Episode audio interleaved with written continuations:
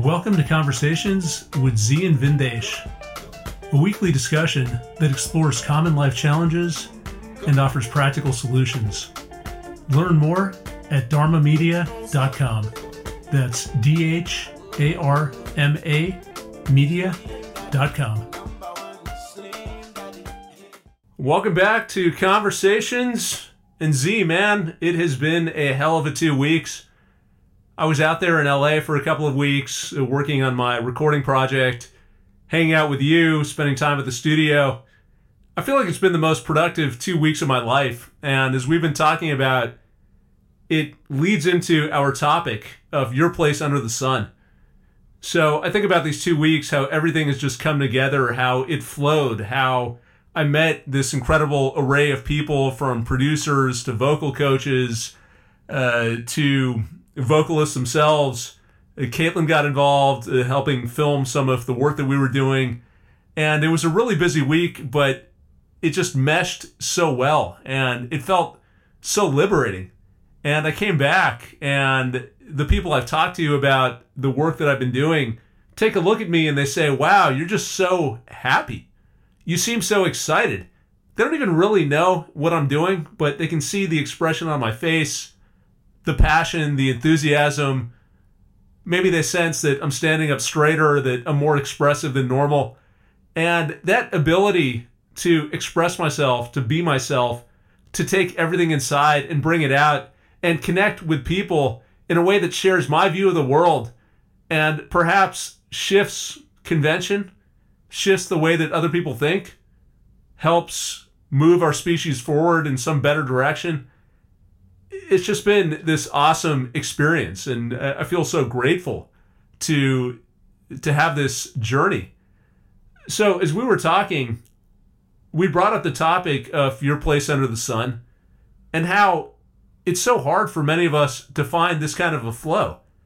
And it's hard because at times we limit ourselves. We don't fully express ourselves. We kind of think, who am I to do that? Who am I to try something new? At other times, the people around us don't give us that freedom or they try and hold us back. And it's things like, why would you want to take that risk? What are you going to get out of this? What about the downside? You have such a stable position. Why would you mess that up? What about your obligations to the family? And people who love us also stand in our way at times, or convention stands in our way.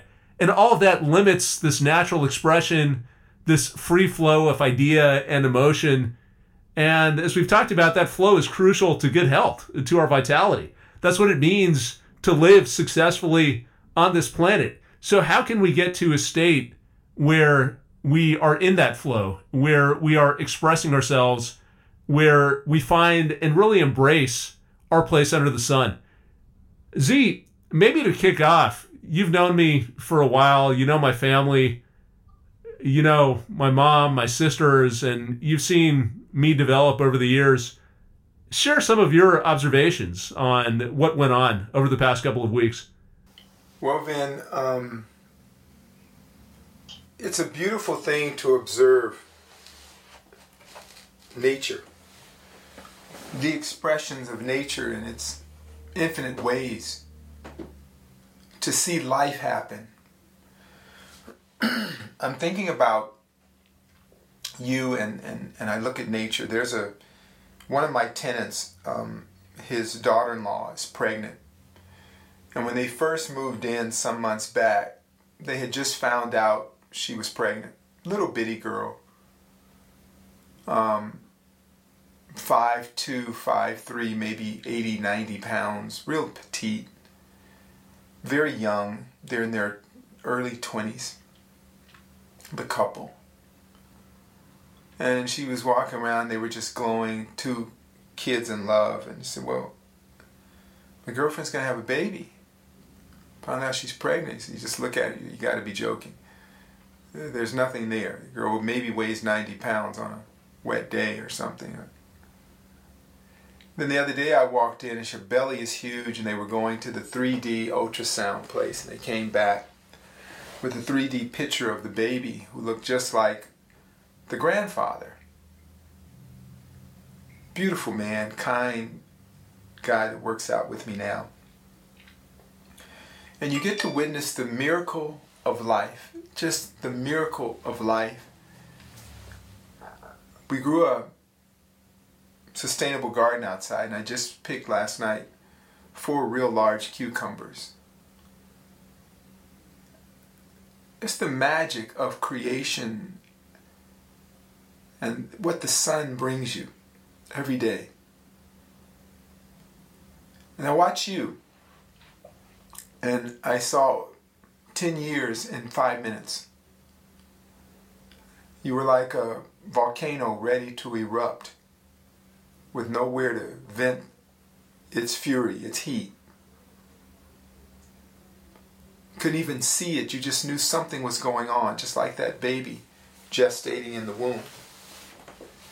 And then slowly the signs of viability started to show. The anger became questions. The questions led you to behaviors and actions that put you on this journey. Your voice started to come out. There was no more, I don't know what it was, shame, stifle, whatever in your voice, in your writing. Then you start to accelerate right? The belly got bigger bigger. The baby started kicking. You could see what the baby looks like now. You could see it's viable and it's just ready to find birth.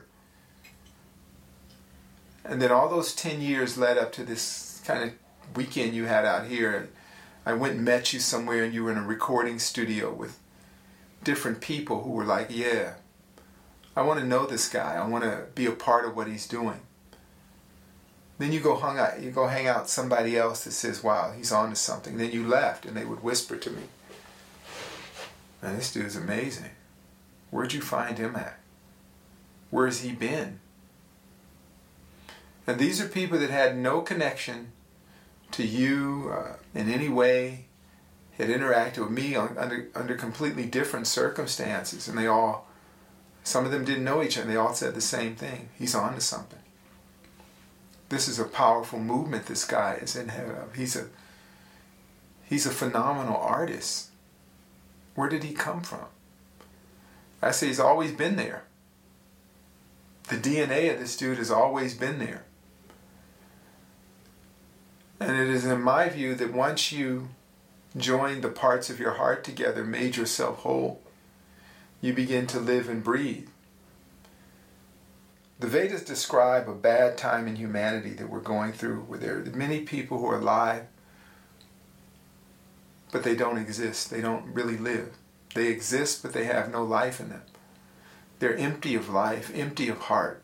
Their heart is cold and even dead, but they walk, they breathe, they move around, but they're not living.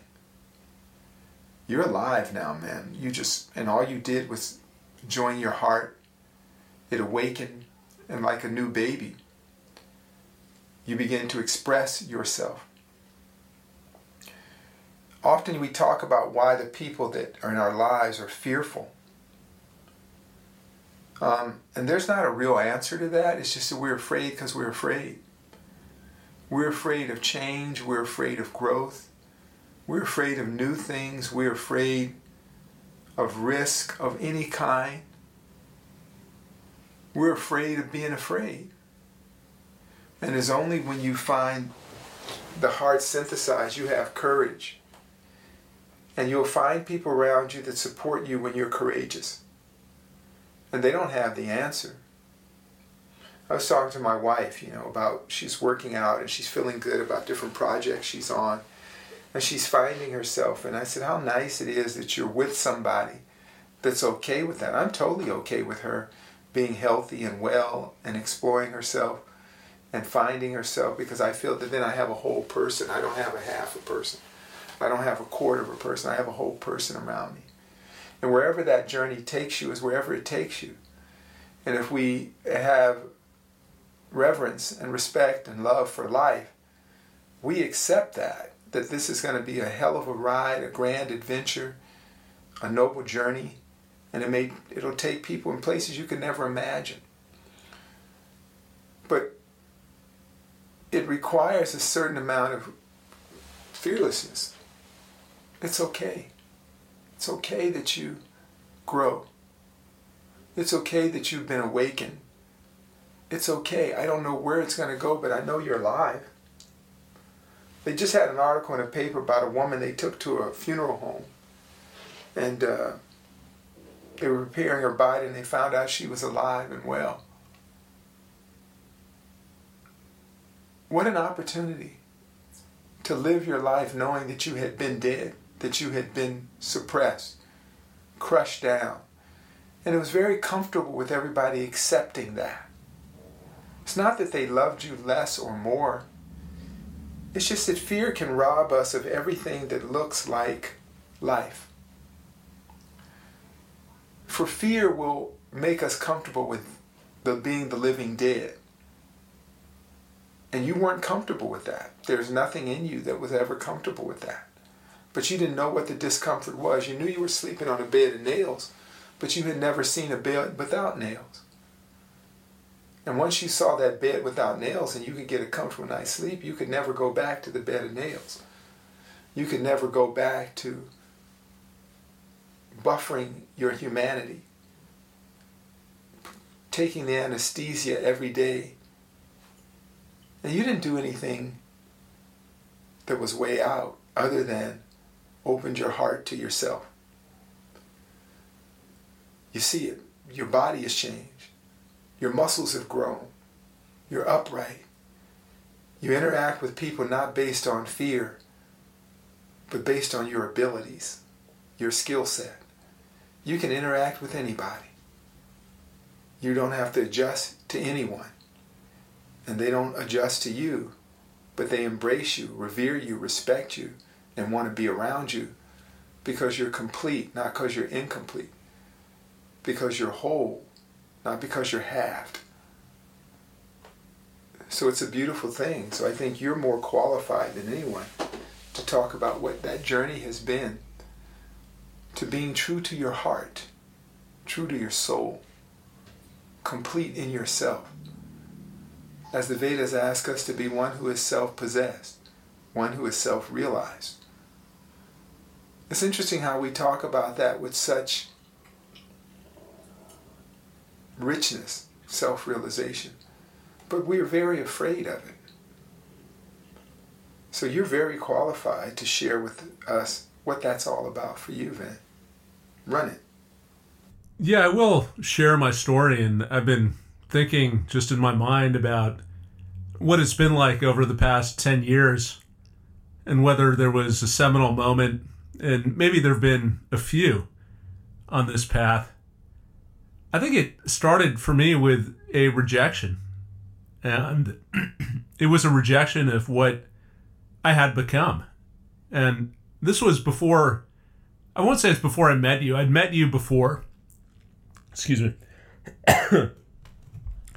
I met you before, as I've said before. I think the first time I met you, I didn't like you that much, and maybe it's because you criticized me, and I wasn't prepared for that. And I went back to do whatever it was that I was doing to live my life. And I got to a point, I think it's been seven, maybe eight years, where I felt like I needed to do better. And it was for a few reasons. I'd started a business, that business had not worked out the way I'd wanted.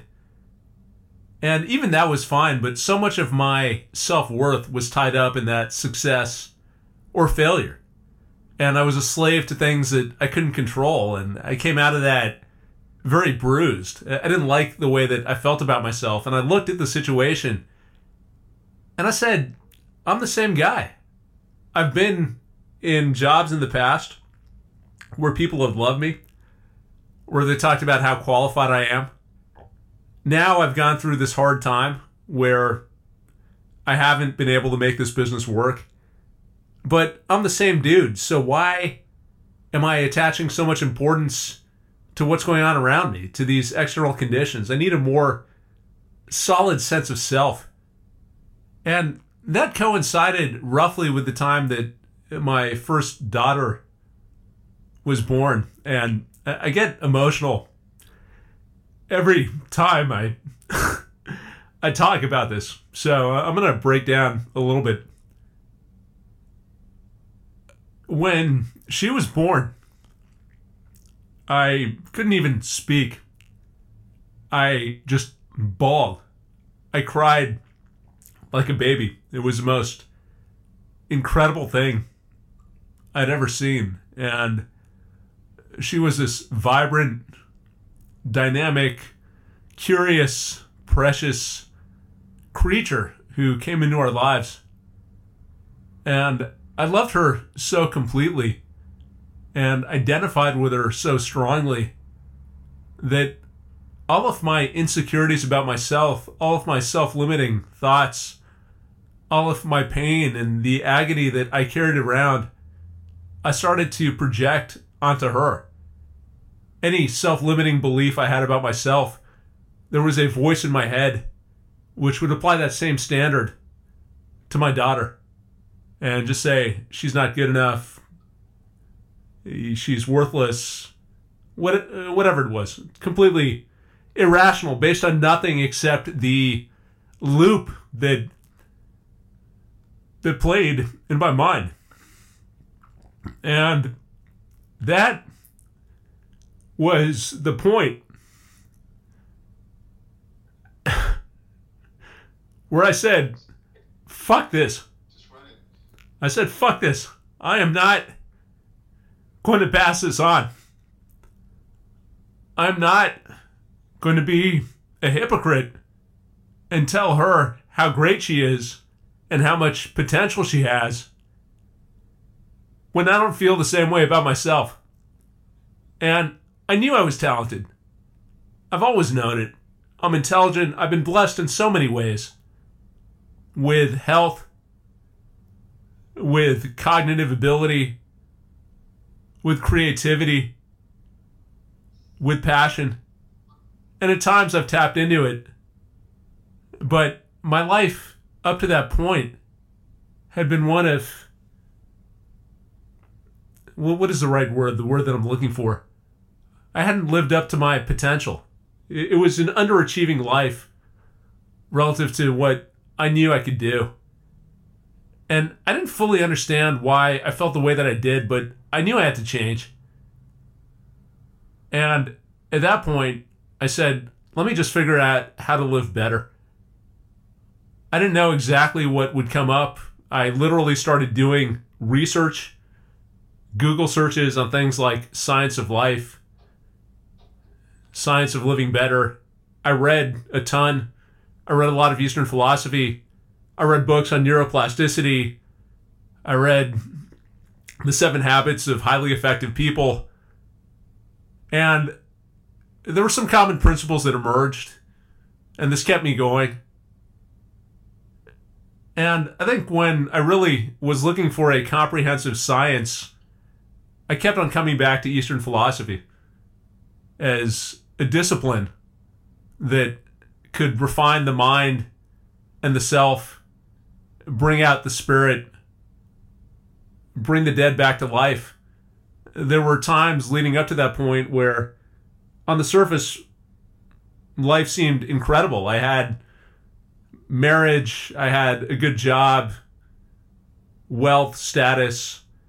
But man, I was just fucking dying and I almost didn't want to be alive. I thought if I'm going to spend the next 50, 60, 70 years like this, I'd rather be dead. It just seemed like such an oppressive hell.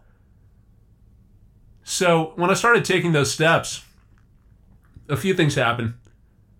I got into yoga, meditation, actually, first meditation, then worked my way backward into yoga I don't know exactly when things started to turn, but I, I will say, if I think back, that process of calming the mind did introduce more more joy uh, just coming from that state of tranquility the meditation at times unleashed a certain amount of fire which i thought was very interesting because i'd always thought of meditation as something either bland or tranquil or anesthetic. And it was like I was getting more fired up the more I was getting into it, and whatever was inside started to come out. And that provided enough fuel to keep on moving forward. So I was committed to the meditation practice. I tried to be more understanding, to subdue the ego a bit. This helped me in relationships. It helped me understand points of view better. I was able to get along with people more easily. And I think I came to you maybe maybe 4 or 5 months after I started that practice because I needed help on the yoga side. So the meditation I could do, the yoga, I wanted to make sure I was doing this properly. And I sat down with you. You do what you normally do. You talk to me about my state of mind. You either told me in that meeting, maybe it was later, maybe you wanted to make sure that I would pay for the lesson first before you offended me and I, I left. But you told me at some point that I just looked suppressed, like I was holding something inside that looked like the type who'd killed a lot of people. And uh, it's interesting, other people have made the same comment. Maybe not as directly about me being a mass murderer, but just about being suppressed, about there being something below the surface that I need to bring out. And I don't remember exactly when it happened. We started working on the yoga, continued the meditation, that progressed. At some point, we started talking about life and passion and expression. And I think you asked me what I care about. And my job is totally fine. I enjoy my job. I wouldn't say um, I proselytize about it. I, I don't sit back and think this is the most amazing thing that I could be doing, but I like it. But you were asking me what really resonates, what strikes a chord, what stirs something in the depths of my soul. I thought about writing because I've been writing for 20 years. I'd always been good at expressing myself through writing. I'd always been good at composing lyrics. And when I thought about that, I realized I'm much more of a direct communicator when I write. When I write, nothing is held back. When I speak, and maybe I'm better at it now, at the time, it was always somewhat half assed, somewhat apologetic, somewhat trying to read the audience and make sure that I didn't say anything that would offend or would be taken the wrong way. And as a result, so much of what I wanted to say and who I wanted to be was choked down. But in writing, it just flowed and it flowed continuously. So I think I sent you a few things and you really grabbed onto that. I think you saw the potential. You encouraged me to do more of that. I started writing about life, about spiritual topics. I put a small distribution list together. I would send out pieces about the beauty and tragedy of life, about how we tend, I think I wrote a piece called Punctuation about how we live our life as a series of punctuation marks where we skip entire sentences and focus on the periods and exclamation points and the mundane we just throw away. So I framed things in interesting ways, and the people I sent this to were shocked pleasantly. They said, We had no idea you could do this. And that was very satisfying. That allowed me to express myself. It also gave me some internal coherence some better understanding of what I was thinking, what I was feeling. Usually, if there was a topic or a challenge that I was facing, I could write it out and help develop my own perspective through that, share it with people, and also provide some value to everyone who read it. So I think that was a very useful process. I was writing poetry at the same time. I think a lot of fire came out of the initial poetry. And I continued the process. And it's hard to point to a certain event after that because so many things have changed simultaneously. My diet changed, the way that I interact with people has changed, the people I spend time with. I'm much more careful about who I spend time with. I think a lot has changed through our discussions, uh, this podcast. Sitting down with you and talking through these issues about life brings me so much clarity. And perhaps it's things that I intuitively know, but it's either things that have been papered over or sometimes things that I don't have the right narrative for or I lack conviction in. And just being able to discuss this helps develop my own voice and conviction in what I believe. It's like picking up a book and shaking off the dust, and suddenly you can see the truth clearly. So, uh, our discussions have been incredibly useful for me. Uh, this podcast, hopefully, our audience enjoys it. It's also a gift as I develop my own thinking, as I evolve. And so I continued all of that, changed my diet, my workout regimen, and at some point, it just started expressing myself a lot more freely. And you've introduced me to some interesting people. I've heard in the past that at the right time things just happen. And, and that's what this last year has felt like that things have materialized for me. And perhaps it was that right time. I met Don Lacy, your old friend from Oakland. We hit it off. I happened to share a poem with him he thought that was very good. I felt like why not share more of what I'm doing? And it so happened that I'd written spoken word pieces right around that time. I shared a couple with him, with you. He's been a huge fan, a huge source of confidence and inspiration. He keeps on telling me how incredible the work is, what a great writer I am, how powerful the ideas are. He took a a risk. He's a performer. He was opening in New York. Or sorry, he was performing in New York and he asked me to open for him. And I thought, wow, this is incredible.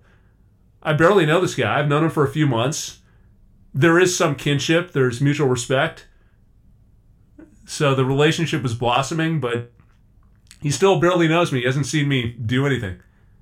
And I wrote a piece for him, which was one of the most powerful things that I've written. I wrote it with him in mind and opened for him at this show. And before I did that, I knew I had to practice. I got up in open mics and started delivering the pieces at open mics. I think you pushed me a little bit to keep on evolving the presentation. Don't just read it, own it, internalize it, deliver it as part of yourself and not something external. And that's where a lot of the emotion has come through. And after that show, it was successful. It was a great experience, and I thought I'm sitting on 20 plus pieces that I've written. I know it's powerful. I know it resonates. I want to share. I don't want this stuff to rot on a hard drive.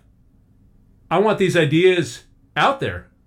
I want the world to know who I am, not not for me, not because I need people to stand up and cheer but because that's who I am. I am a conduit of something, of ideas,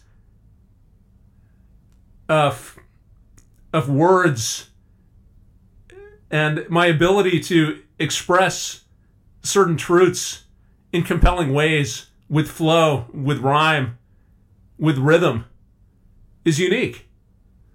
So I called up Don. I said, find me a producer.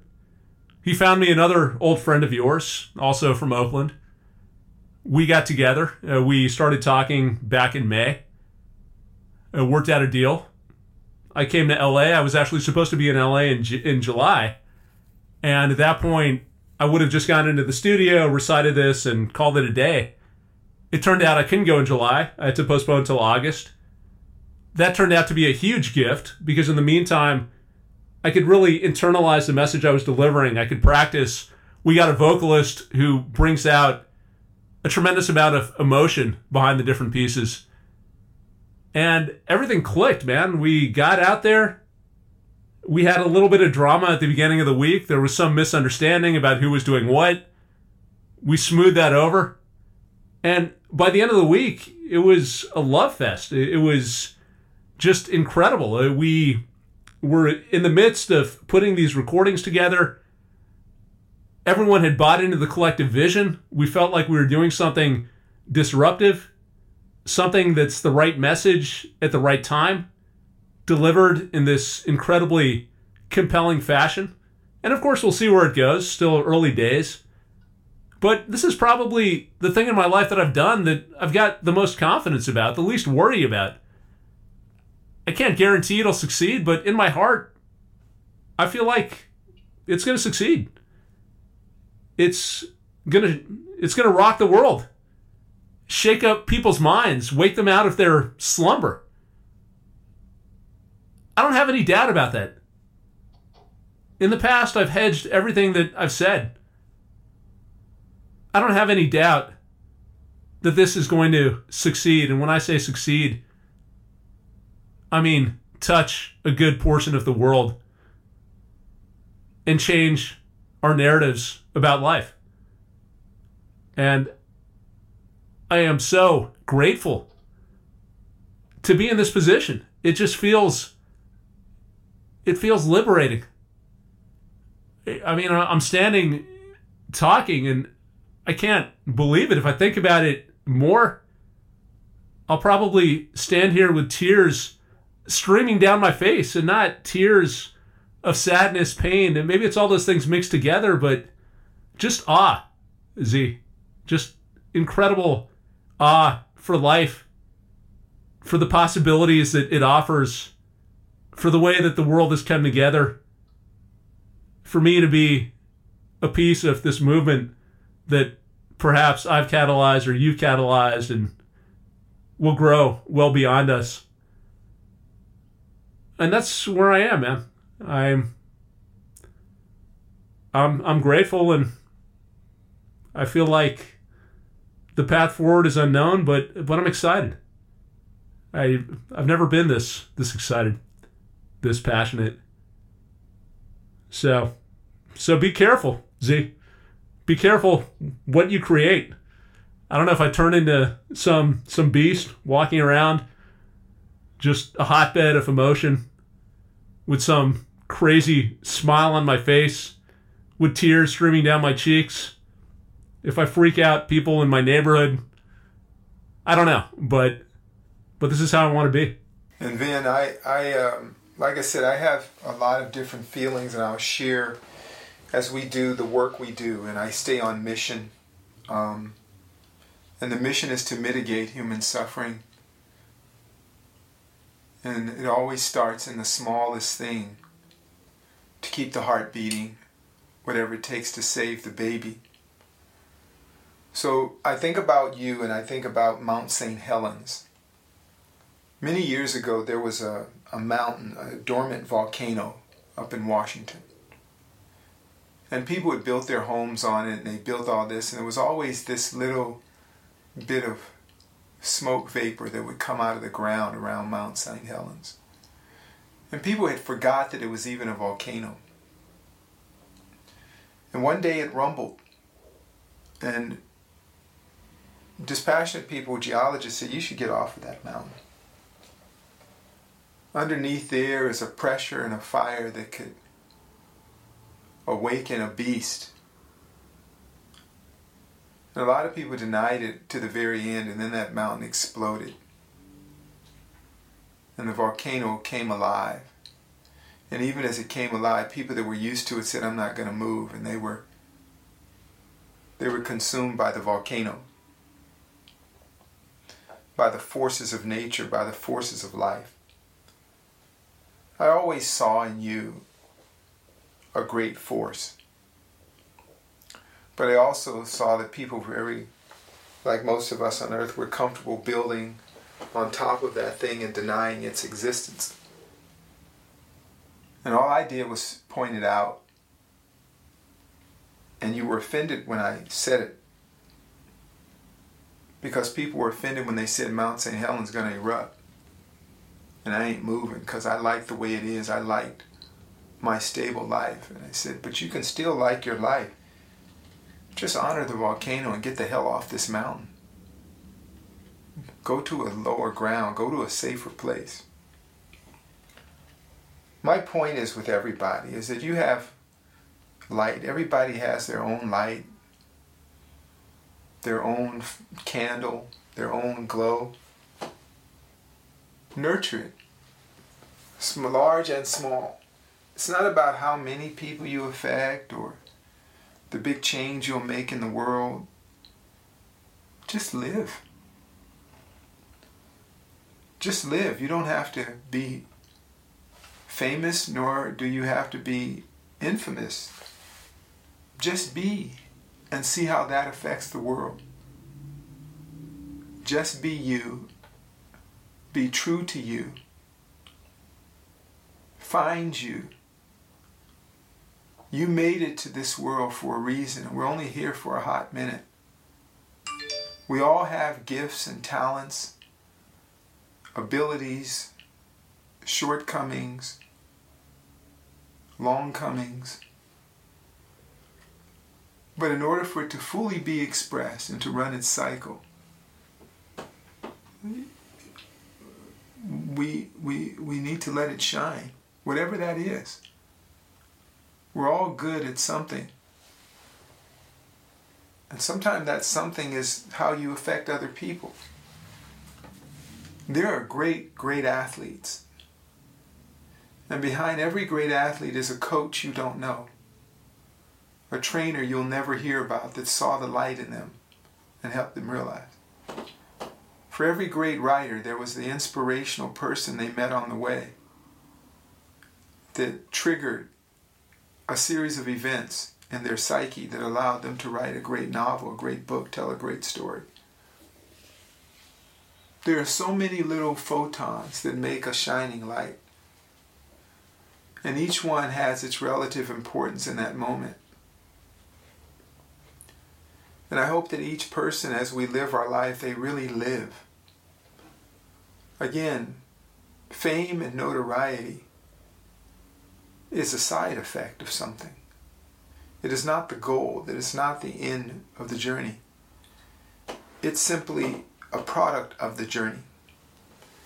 If you look at the infrastructure of American highways and most highways around the world, there are so many businesses that grow as a collateral effect of the daily movement of the highway. In India, you have the dhabas and the roadside cafes. In America, you have the different malls and truck stops that grow along, and then the towns that grow because it supports the people that work at the service stops that service the commerce. They all have their importance, their role. I think it's all beautiful because we're alive. That's all, we're alive. And every now and then there's one star or there's one moment, there's one person, there's one voice that speaks for many people. And it does it just because it does it. And if we assign to it for a moment fame and notoriety, then so be it. But as long as you were true to yourself,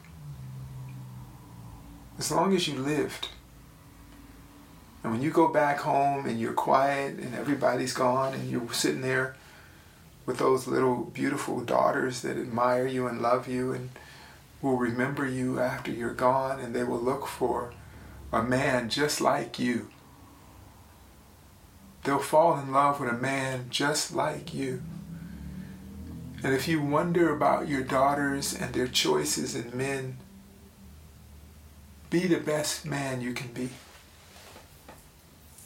be the best guy you can be when I think about my friends, my family, my mom, my dad who not was never able to grow old, my wonderful teachers that I got to see this morning on a Zoom meeting. I think about my great nephew, Jonte, who just walked in, and his dad, who was a little boy who looked up to me and tried to do his best in life and always wondered if I, he was okay he's beautiful. I look at the people we work with trying to build this project. What is success? Success is that. That's it, right now. Right now, Vin, you're very successful. Right now, I am very successful. Because we did our best today. And we can assess what we did by looking at the people around us, growing evolving as people. Not static, not devolving, not wrought with fear. In this moment, it's a beautiful life. Life is a moment. And you did well by the people that love you, the people that adore you, the people that care for you, just by being true good to yourself. That is, to me, success. That's success. You told me how about your wife came around, she started to understand you. Ever evolving, ever growing. That's beautiful, man. And I would say for all of us,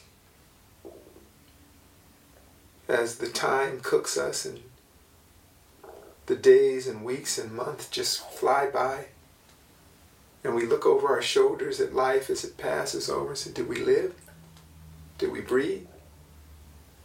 Did we do something? And you can say, Yeah, I did. I did. And I get to say the same thing. I saw it in you when I met you. I see it in a lot of people.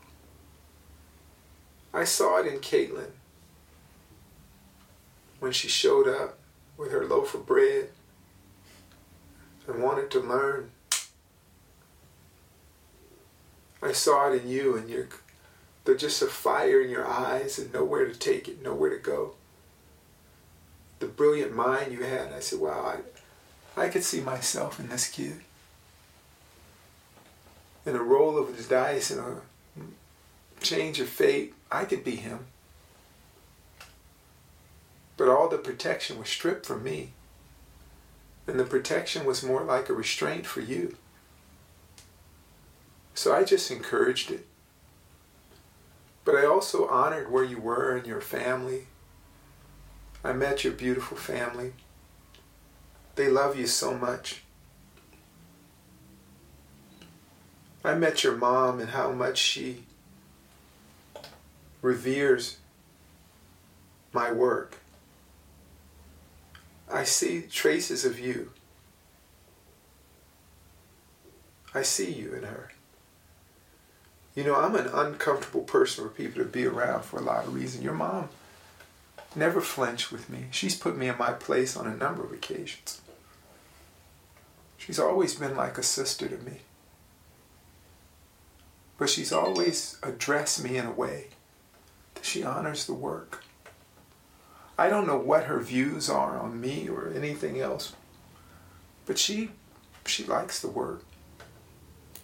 And whatever fear she had, she was brave enough to just stand there with it. And she passed that on to you. And I, I have such a fondness for you.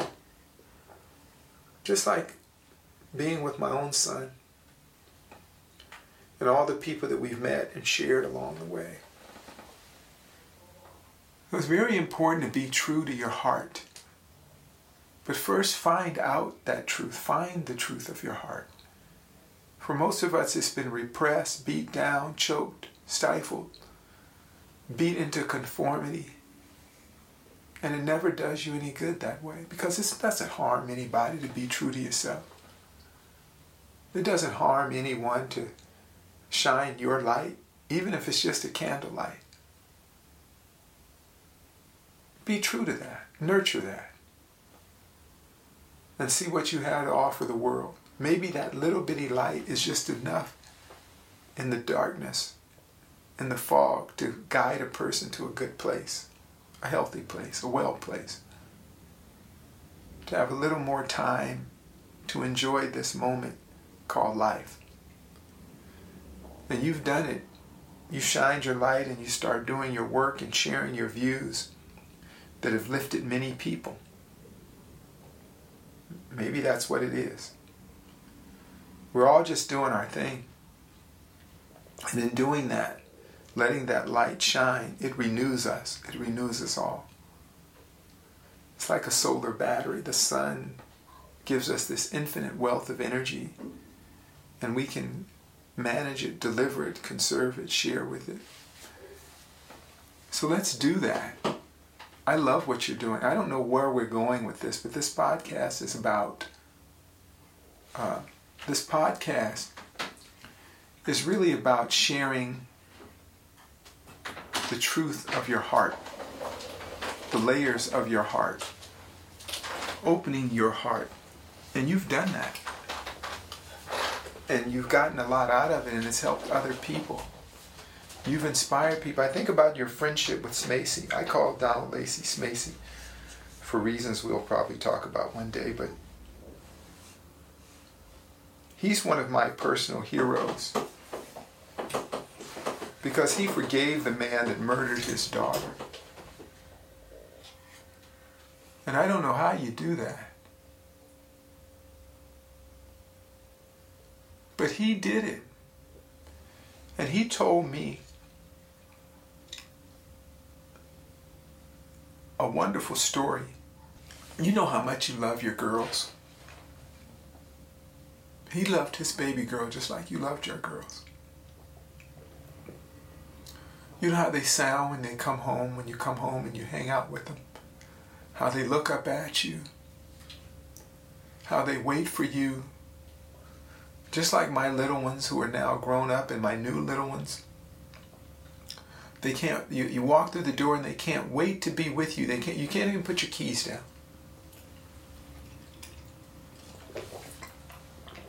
They can't wait to share their day with you and be he had a daughter just like yours, just like your three girls. And when she was a teenager, her friend murdered her.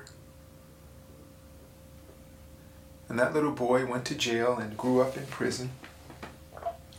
And your friend and my friend forgave them. He forgave that man. Truly forgave him that elevated him in my sphere of consciousness on a very high level because I don't know how to say that. Don't mind me. I'm, I'm eating no, everything else. Is, Caitlin is mad and trying to do the recording, but I'm I'm emotional right now. So you and him have developed your own relationship, and he sees in you a lot, and he shares with you things. But he's a dad just like you, and his little girl was murdered that whenever you're with him and you talk about your little girls, you're talking about his little girl. Those are the kind of people you're inspiring right now, man. Those are the kind of people whose life you're moving. Who look at you and want to hang out with you. Who want you to open their show. He's just like you, Vin, but his daughter was murdered and your daughters are alive, and his daughters comes alive being with you. That's who you are. That's who you always been. You're that lion, man. You've given this man his life, his daughter back. Just for a moment.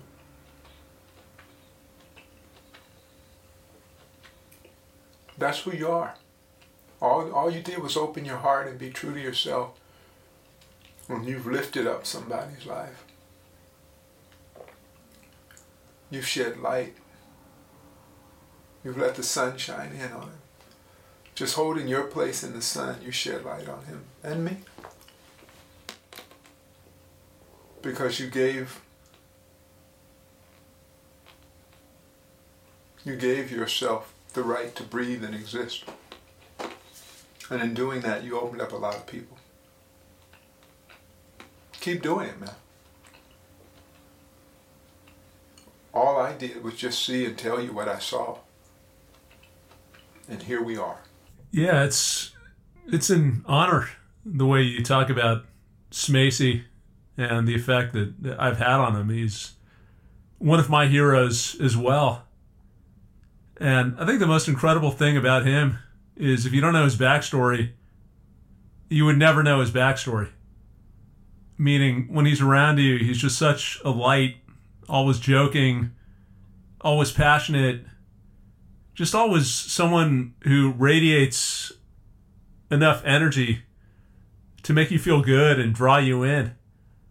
And just by the presence of of his being, by being who he is, he lights up those around him. And if I can pay it forward, that's something that I'm grateful for. I think with me, I'm different than Smacy. Maybe it doesn't come as naturally, or maybe it's just been suppressed. I think what I've realized is that once I open up, I really open up. It's very hard for me to relate to people somewhere in between. And I think that's always why I retreated into myself because I can't go halfway. I can't say things that are somewhat true. Either I just shut my mouth or I'm going to tell you what I think. I'm going to tell you what I feel. And I'm going to wear my emotions on my sleeve.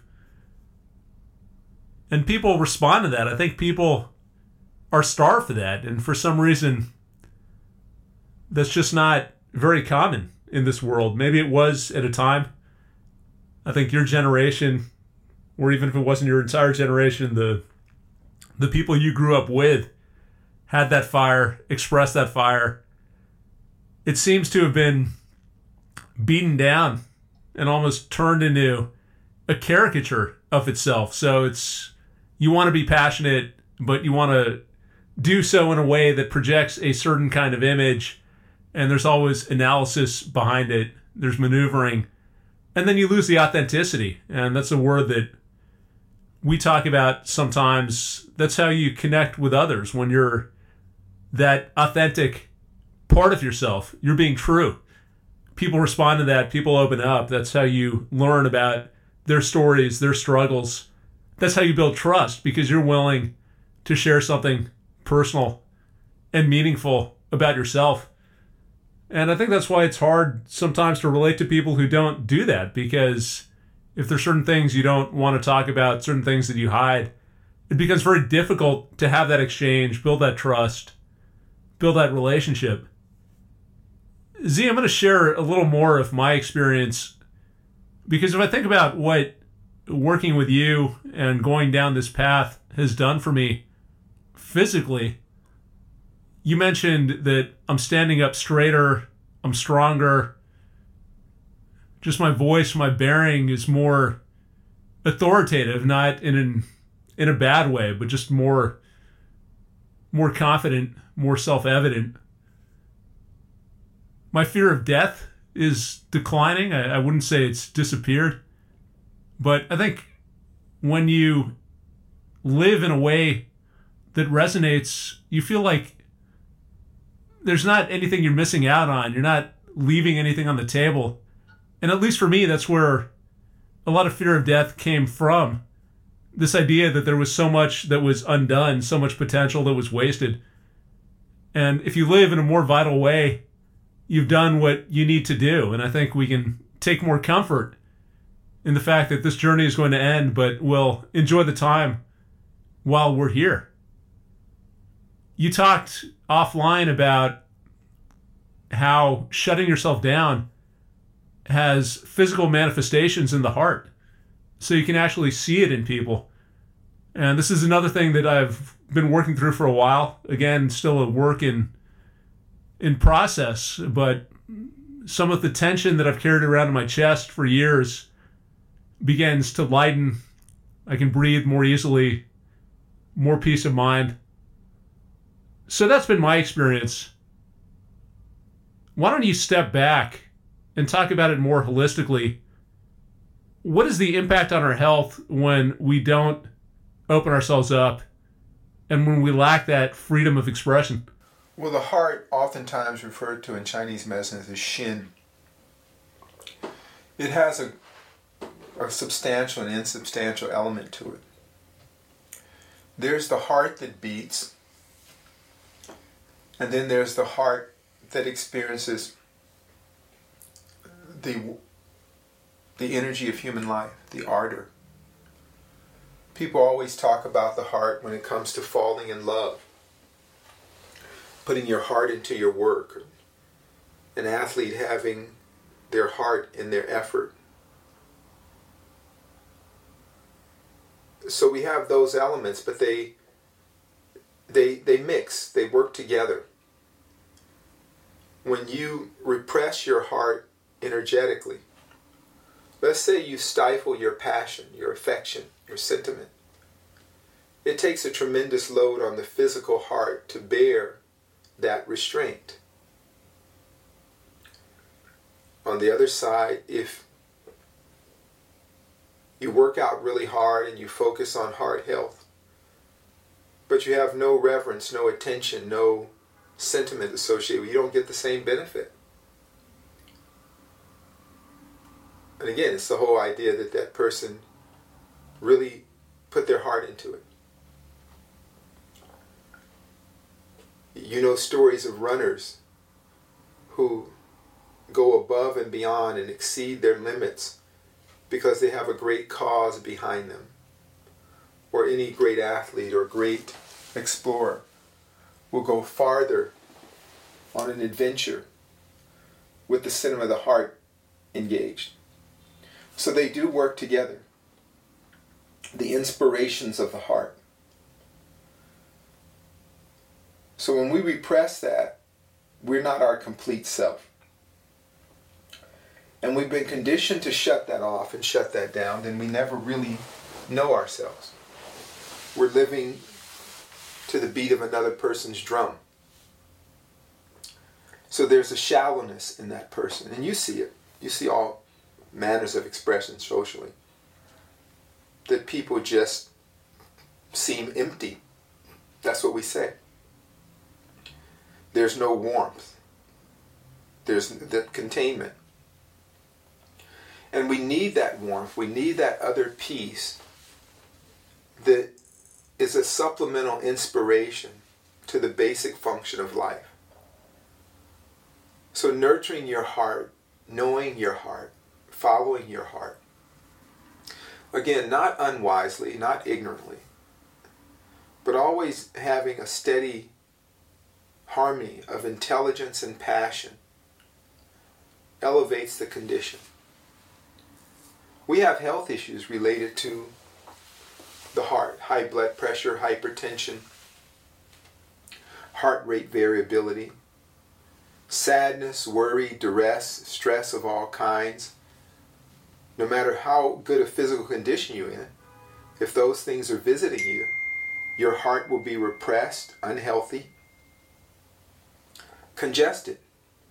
On the other side of that, if you're happy, content in the moment, even if you're not in that great of physical health, your heart tends to be in, in a very good place.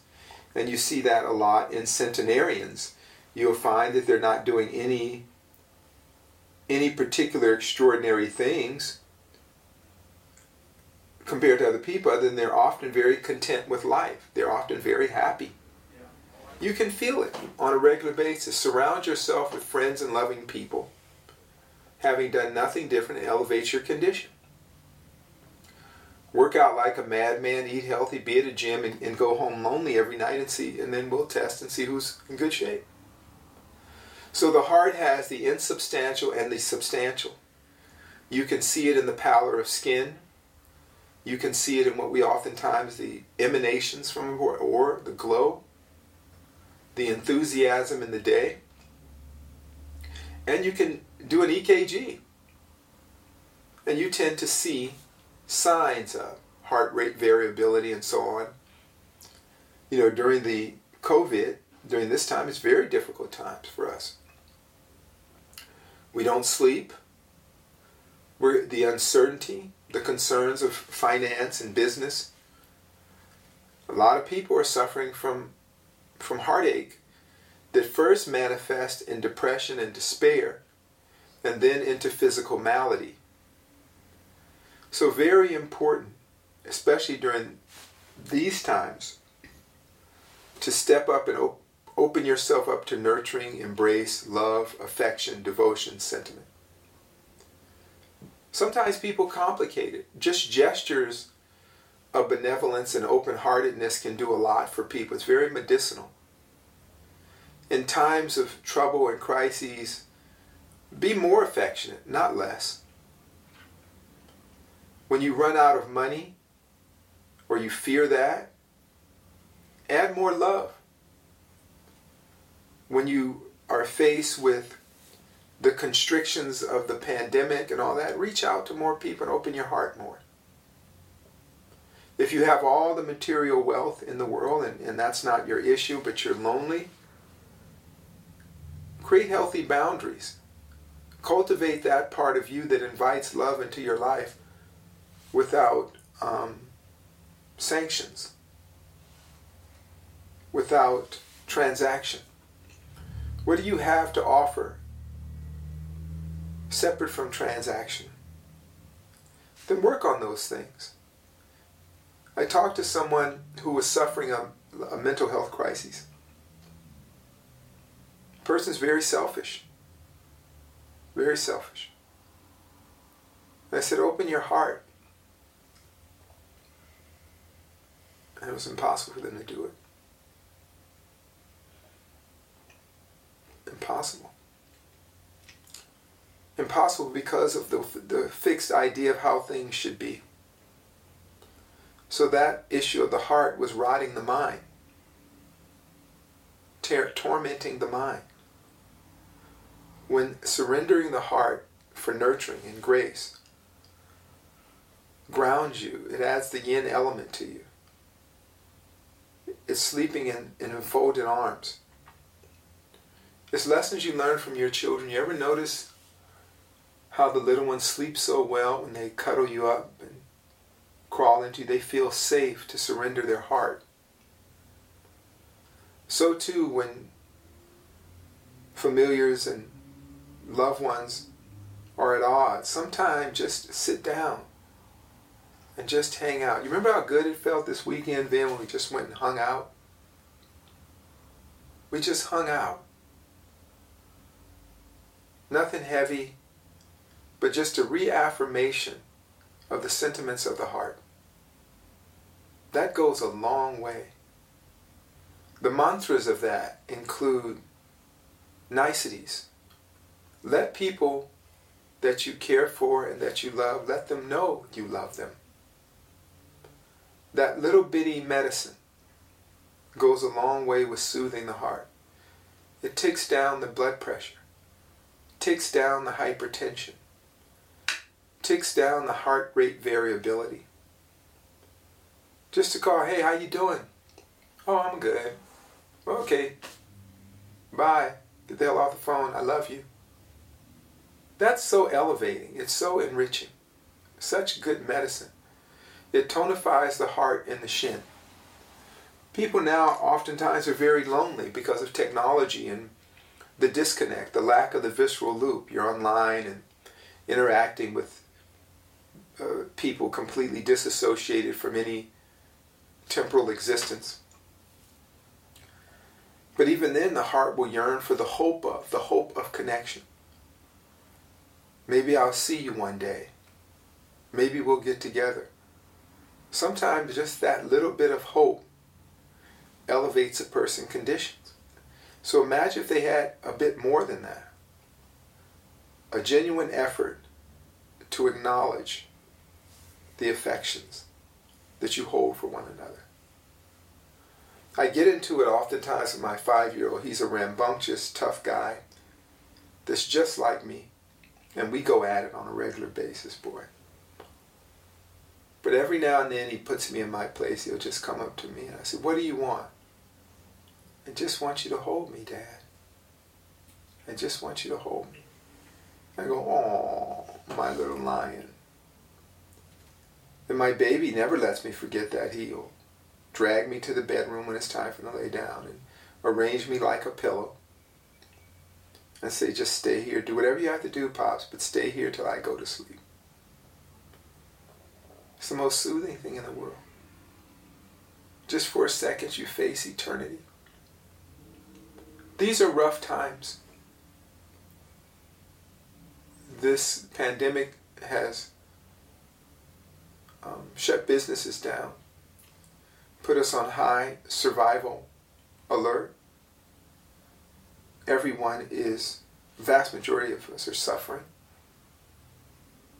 But it will pass.